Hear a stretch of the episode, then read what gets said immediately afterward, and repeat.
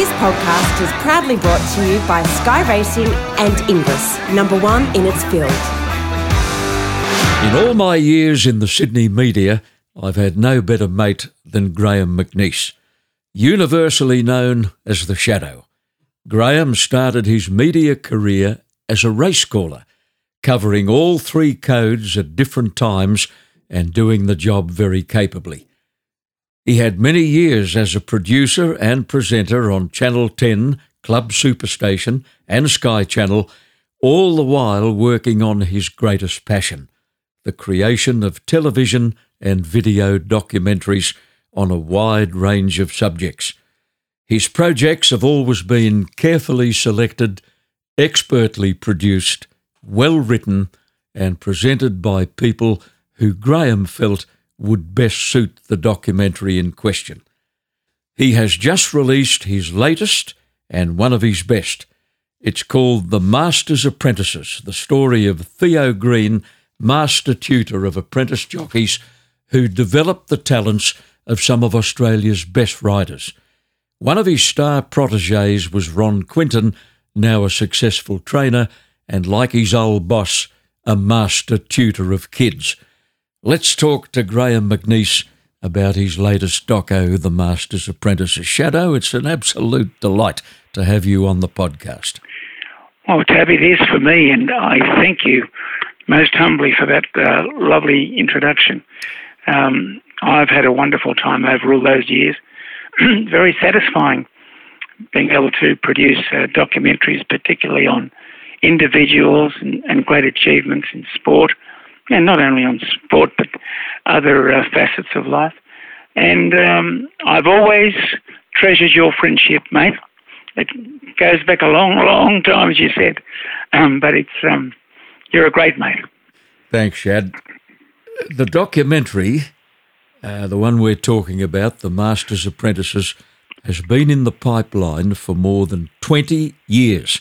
Mm. Now, you interviewed Theo shortly before he died in 1999, but you had to put that tape aside because of increasing commitments at Sky Channel.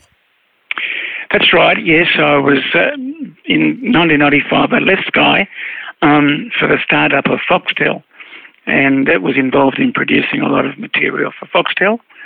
And at the same time, I did it on my own bat because I always promised to do the Theo Green story, The Master of Apprentices. And um, as you said, I interviewed Theo way back then.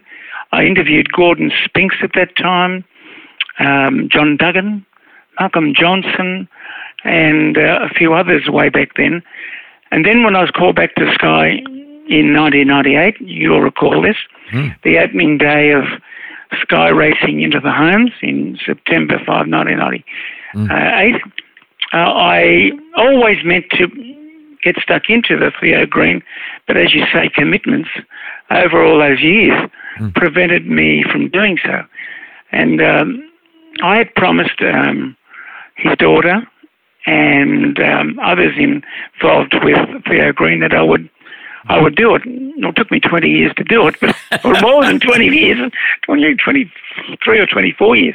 Yeah. Um, you told me, Shad, that every time you looked at those tapes sitting yeah, on the shelf, you felt guilty. I felt guilty, all right. Did I? What? Um, but then, you know, with the help of uh, Peter V'landys and Sky Racing, um, I went to them and uh, they supported me. And so I started the ball rolling again about a year ago. Mm. And uh, it's, I think, turned out very well. And of course, as you said, that uh, Ron Quinton uh, became uh, a so-called master of apprentices, just like his boss. Mm. And uh, his story is fascinating as well. The documentary premiered on Sky Thoroughbred Central, and it'll yeah. get plenty of reruns uh, on the Sky network. But for those who want to add it to their collection of your classics, what procedure should be followed? Oh, uh, well, they'll be available at our www.shadowproductions.com.au site. Mm-hmm. So they can pay by credit card there. And it will be ready to go probably in about two weeks' time. Great. I think Yep. it's time our podcast listeners got to know a little bit more about the background of the man they call Shadow. Do you have any idea who was responsible for that nickname?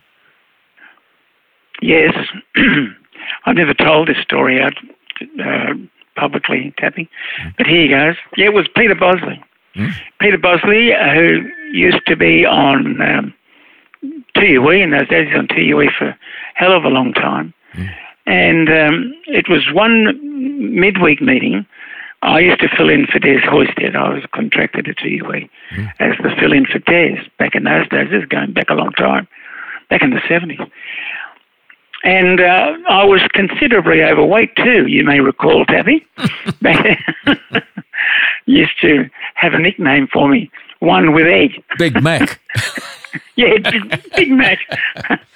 Anyhow, um, back in those days, the, the, the, the tote boards were, aren't what they are today. They were manual and- they were out the back, and I was calling at Canterbury. So they had to step out of the broadcast box onto the roof. You had the microphone around you, net, and you give them uh, the the tote prices of what they were from one to whatever it was. Pardon me. Anyhow, um, as I moved out onto the, the deck, Peter Bosley came over and said, as Graham McNeice steps onto the roof at Canterbury Racecourse, he casts a giant shadow. Oh, gosh. And I said, "Oh, thank you, Ted, uh, Boz." Anyhow, I, when I went back and threw back to the studio, and he said, "Thank you, Shadow." And every time he crossed to me from that moment was the Shadow at Canterbury. Here he is. Goodness me, hasn't It it just- stuck? Hasn't it Well, stuck? hasn't it bloody well stuck? Yeah.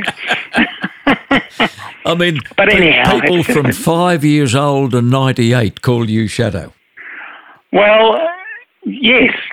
Um, I'm, I'm not so proud of it, but I never tell the story as to the reason why and how it came about until until today. So there's an exclusive for you. Oh, it's a beauty.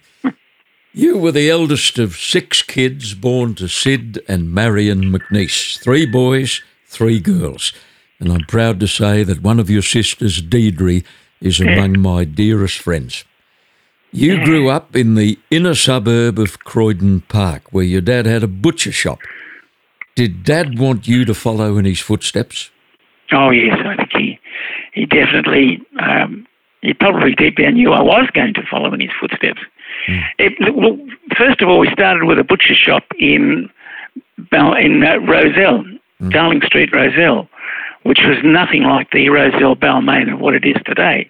It was a tough area, and the wharf is, and all those sorts of things. Um, and then in, he and Nana bought another shop in um, Croydon Park, as you say. So we moved from Haberfield to Croydon Park, two-story place, six kids, uh, mum and dad, grandpa and and Nan, and um, we just well, I, I used to five days a week I'd come home from school, and I'd do the deliveries, um, and then on Saturday I'd be down help serving with dad and mum in the shop, and, and everything was finished by midday. Yeah. Um, let's- so we were well fed, well well fed on meat. Yeah. Before we leave those deliveries you're talking about, Yeah. you often delivered orders to customers on a push bike that had a Ah. little a little storage basket on the handlebars. Yeah, well, it was a pretty sizable one actually, Tappy. They, they had a small wheel, Yeah. and unlike about half the size of the back wheel, but this big basket on the front, and I used to have to deliver to various customers all around where we lived. And um, one day I had a bad accident actually. Um, I was driving up. We had a customer called Wardell House, which used to be for the elderly. It was run by the Methodist Church, and they had big orders. And quite often, you know, we were unable to take holidays because they needed their orders in every time, like five or six times a week. Yep. Anyhow, uh, I was driving. I left and drove, start to ride up to the hospital. Took a back road which had new gravel on it, and um, as I'm going in, I went to brake, and as it, I brake it jammed and threw me up in the air, but it also threw up 65 short loin chops, 10 pound of sausages, and 8 pound of tripe all over the all over the street.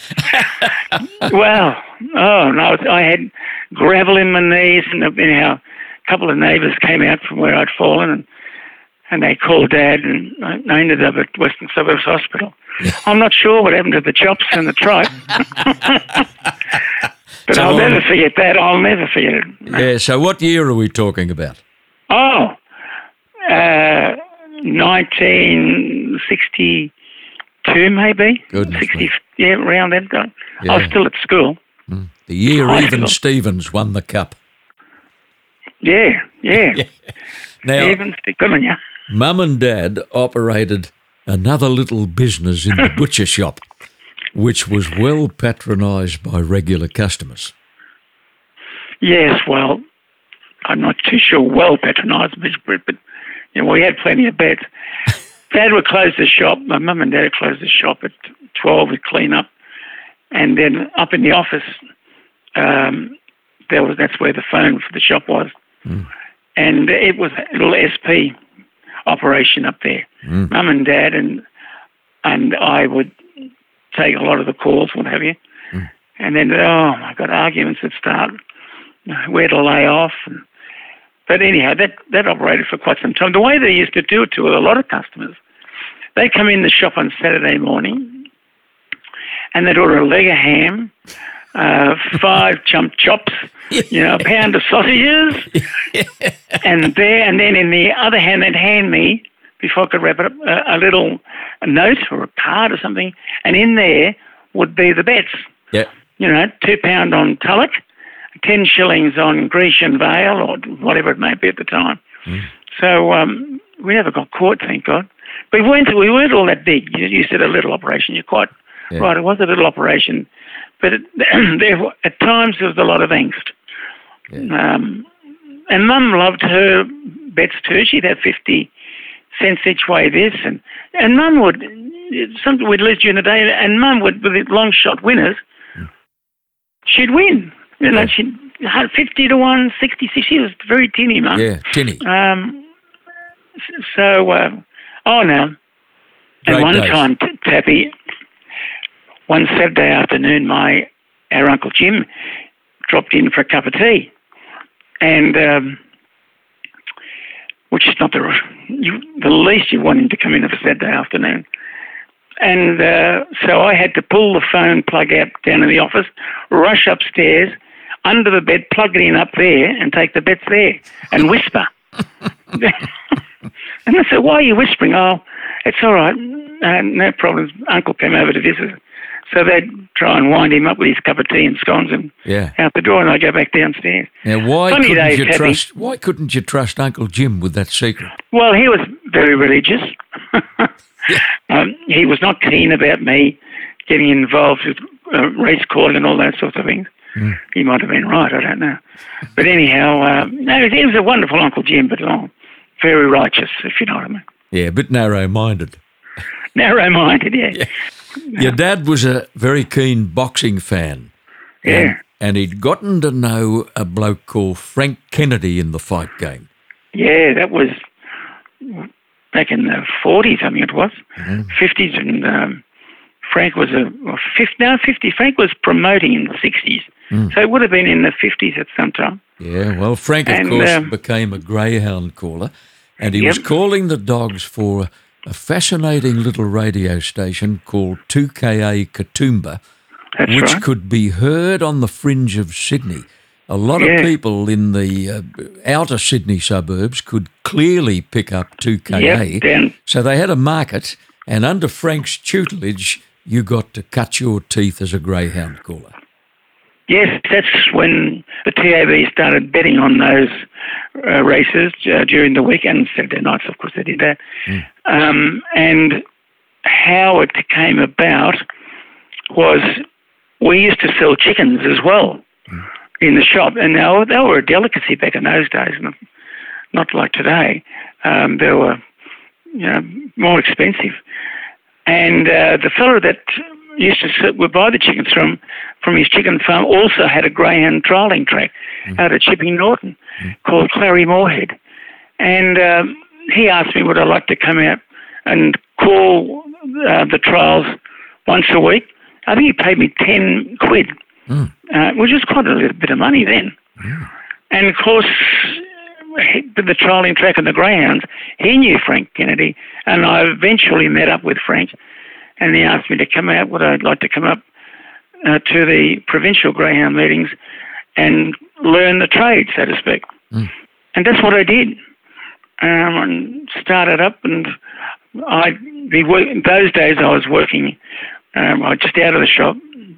Dad was very upset with me not following on in the butcher shop business. And I worked for Queensland Insurance in town. And then at five o'clock, I'd rush to Wynyard Station, then catch the train to Granville, which is normally a generally fast train. Frank would be waiting there. And on Monday night, I go to Wollongong, Gosford Tuesday, Bulli Wednesday, Dapto Thursday. Mm. And when Richmond started up on the Friday nights, Richmond had a Friday night as well. Goodness, and that's how I, you know, I used to get one race to call. Mm. And then when he went on holidays, well, I called uh, the meetings until he got back. Mm. Well, Frank later became 2UE's greyhound caller, and you That's went right. along with him, and you've already mentioned that you became official understudy to the station's chief caller, Des Hoysted, and you yeah. called a race or two at the midweek meetings, and that's how you got the name Shadow. And when Des went on holidays, you'd do the gallops and the Harold Park trots on a Friday. Yeah, that's right. Yes, I did. Um, and I loved it. I really did. But uh, Frank went to to where we started doing Wentworth and the Harold Park Dogs. It was Saturday night, mm. um, and in those days, um, the, eventually Harold Park closed the Greyhound, which was the greatest track of all, I believe. Mm.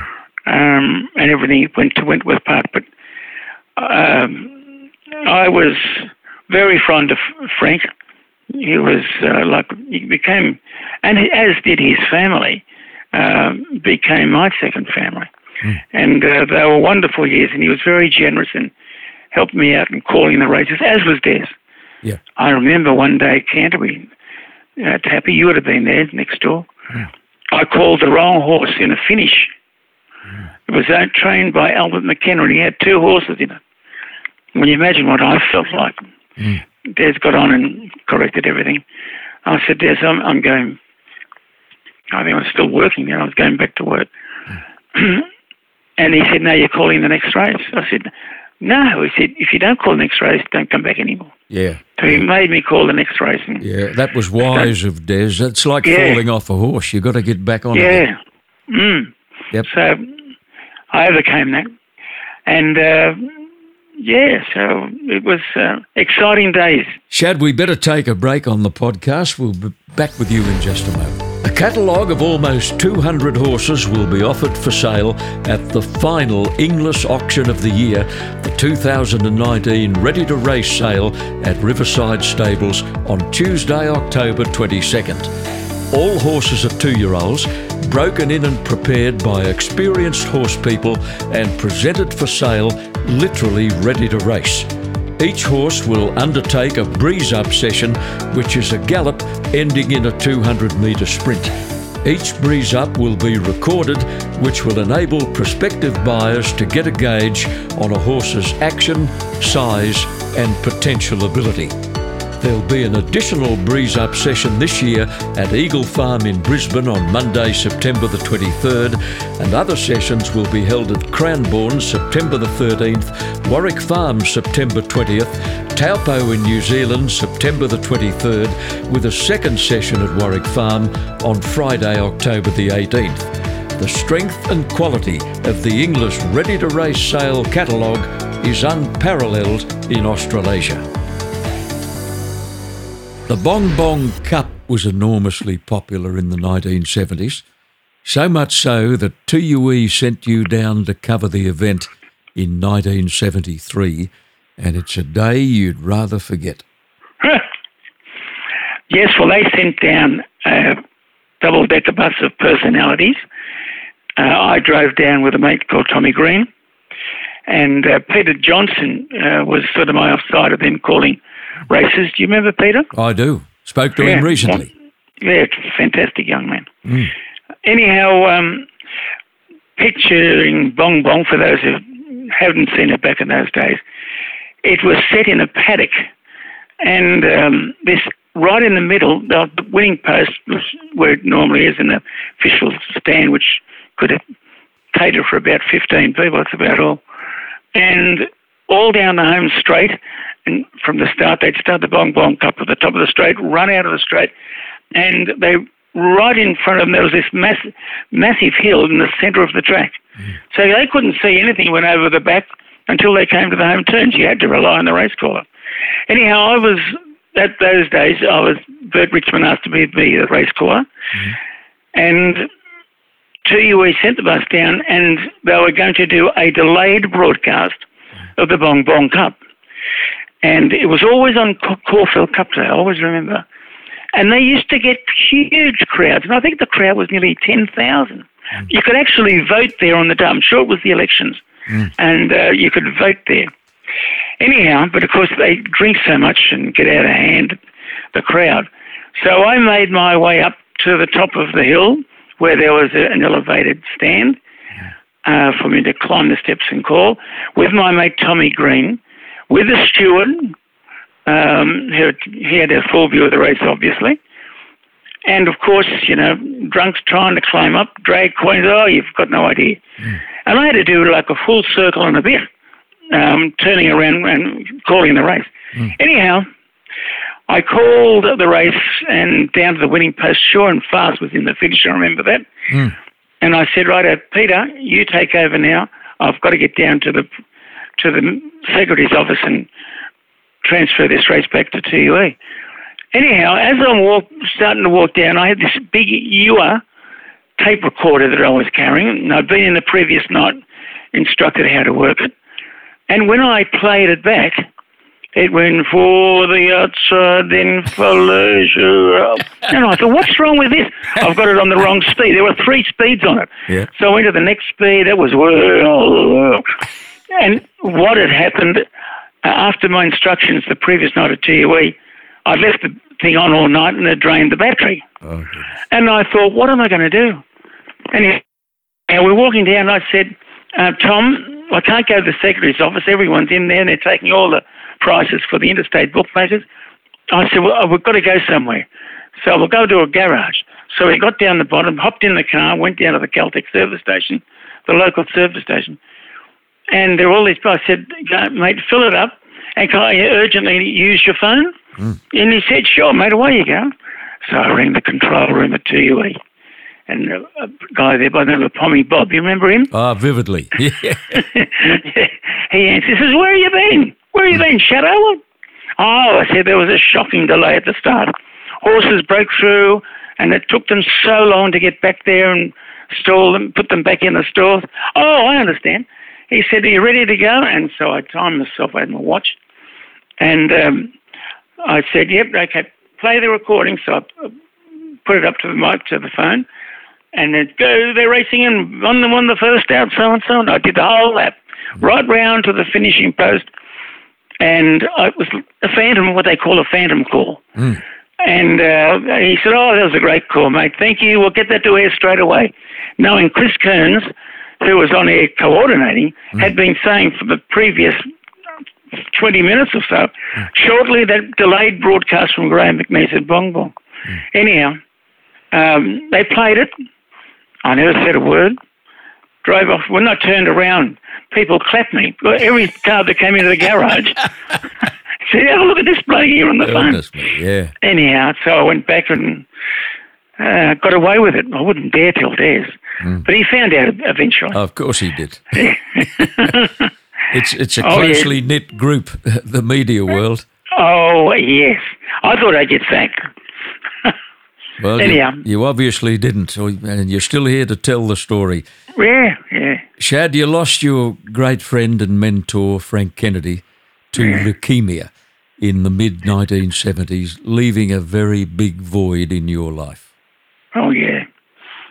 Look, as I said, they became my second family. Yeah. I'd spend, I don't think there's one Christmas up until a couple of years ago that I did not spend with the Kennedys. Mm. And then I'd go and spend it up I'd drive up home to with mum Yep. up on the central coast. Um, but no, I, it was a void. He looked after me, very protective, and um, people loved him on, on television. You know, the, for the little punter, fifty cents little punter, he'd stick up for them all the time. And he and Max on punters post mortem, uh, they get into great arguments. But of course, we're very, very after he got sick, you filled in for him on that Channel 7 program for quite a while.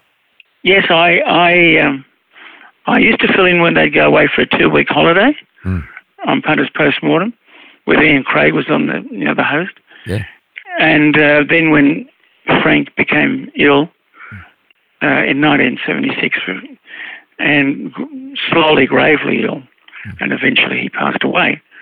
Um, I did that show of uh, Sunday morning, Rex Mossop's show, and um, then uh, it was through Ray Warren, who used to work uh, part time and bef- before full time at Channel 10.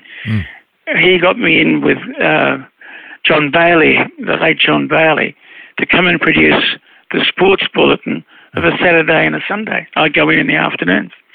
So I was working at both for a little while. And then Tom Barnett, who was the news director at 10, he wanted to put me on full time and offer me a job.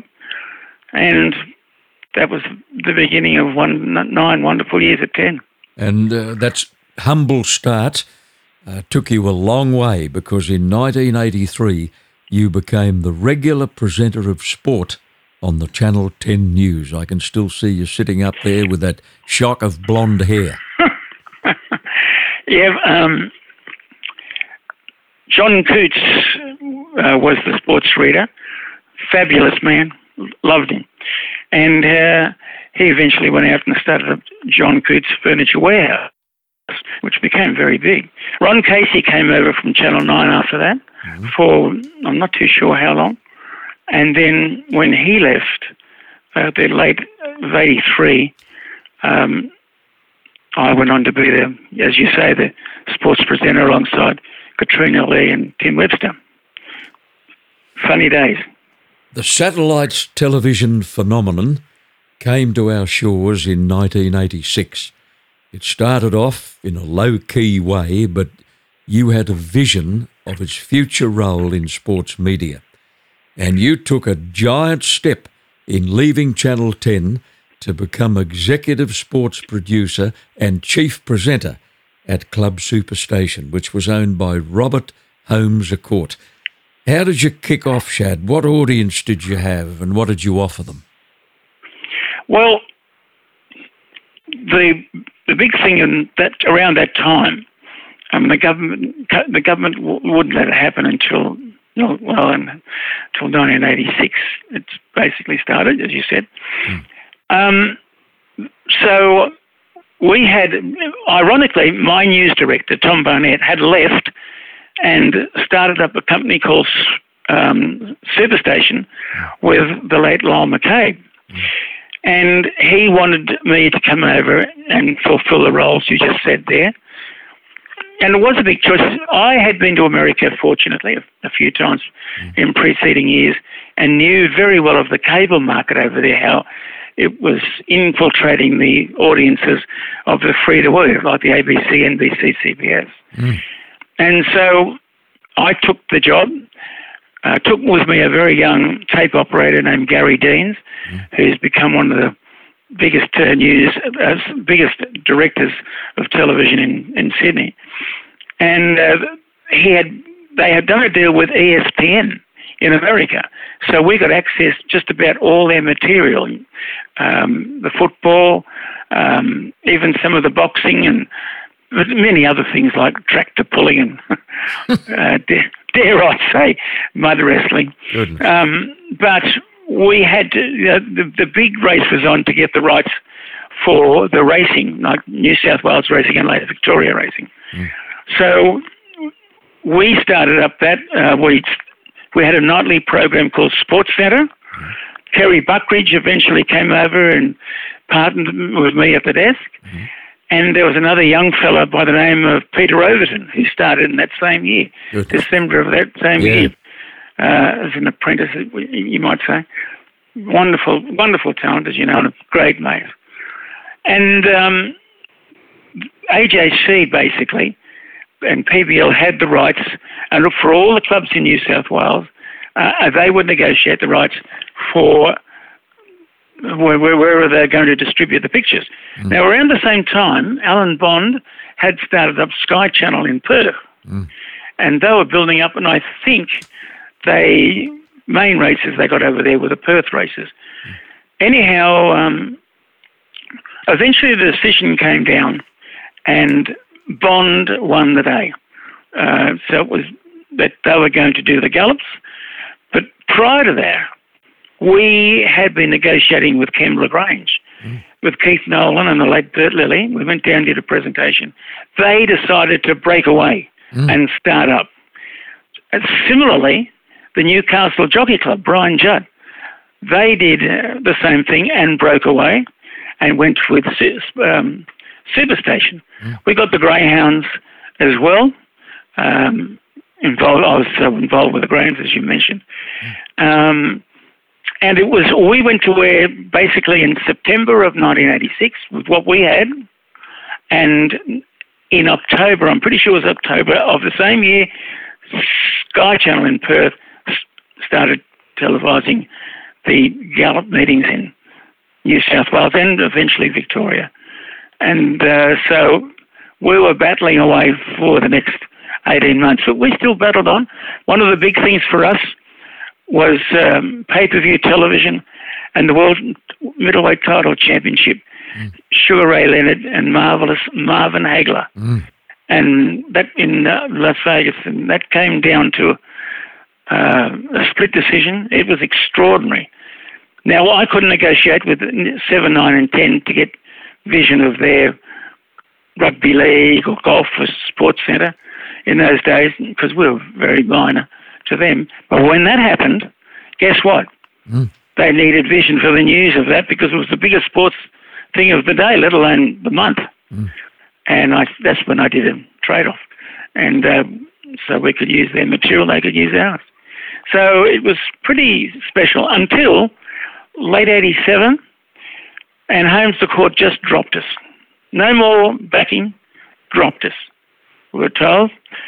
And I called my uh, crew in as many as I could and sat down at a little fridge in my office and we're having beers and my concern is where am I going to place them all? Because so many from Channel 10 had come over to work with us full time. Timmy McDonald. Oh dear, we did we did some wonderful things, Tappy. So anyhow, it was the following Saturday morning.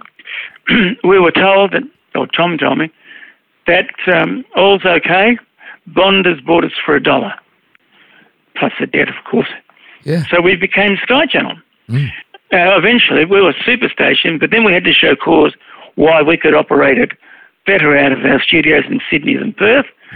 And we put together this big presentation. They all come over, and with the help, obviously, of um, Channel 9's um, boss, Sam Chisholm, um, all came to at Frenchs Forest, where we started from, and is still there today. So, an adventuresome ride it was. Well, you spent nine years hosting racing on the old Sky Channel up until 1998, when uh, the races at that stage, up until 98, were beamed into pubs and clubs only. Then came the huge announcement that Sky had gained the green light to put racing into homes all over Australia. It was a massive thing. And uh, I think one of the on air slogans said it all, if you recall at the time. We're going to a commercial break, and uh, remember, you're at You're at home, home on the track. said it all, Yeah. didn't it? It said it all, Tappy. Yes, and that was um, that was when you had announced uh, that you were retiring from race calling. I remember that day vividly. In fact, I did a documentary on it, Call from the Heart. It was a monumental uh, stage because after your incredible years in in calling races, and you became a presenter, like a co-presenter with me. And uh, we went to where that now that day, two horses uh, would go on to be uh, champions. Yep, on our One day. was- Yep. Uh, You, what, yes, I, you want to recall for me? Oh, you tell me. One was Sunline, Yeah. which uh, she was a three a three-year-old filly then at the time, Yep. if memory serves me correctly. Yep. um, and it won the Furious Stakes. And then look what she went on to do after that. Uh, a couple of Doncasters and Two Um, Cox plates. two Cox plates. Oh, heavens. And the other horse that won that day, I think it may have been the Chelmsford, I'm not sure, Tappy. Yeah, it was. Might, Might and Power. Might and power. And, and would he go on to complete its incredible deeds um, in the Caulfield and Melbourne Cups and so on? On the opening it was day of racing into Yes, it homes, was. we got two horses like that, Might and Power Yeah. and Sunline. Yeah, it was exciting, wasn't it? Oh, it was a hell of a day. a hell of a day, but you know, it was a monumental day. And of course, um, the, well, the rest is history. Um, You hosted the Sunday morning review program, Racing Retro, for 12 years. yeah, yes, and I was probably losing you at the end. I'm not sure. That was a great show. It was a wonderful show, and it was a wonderful review program, and we used to get um, um, good ratings as well too. You know, a lot of people turned in Sunday morning to to watch that. We'd go longer on big race carnivals, but those days too, Tappy would go would be going down to the tracks nearly every week.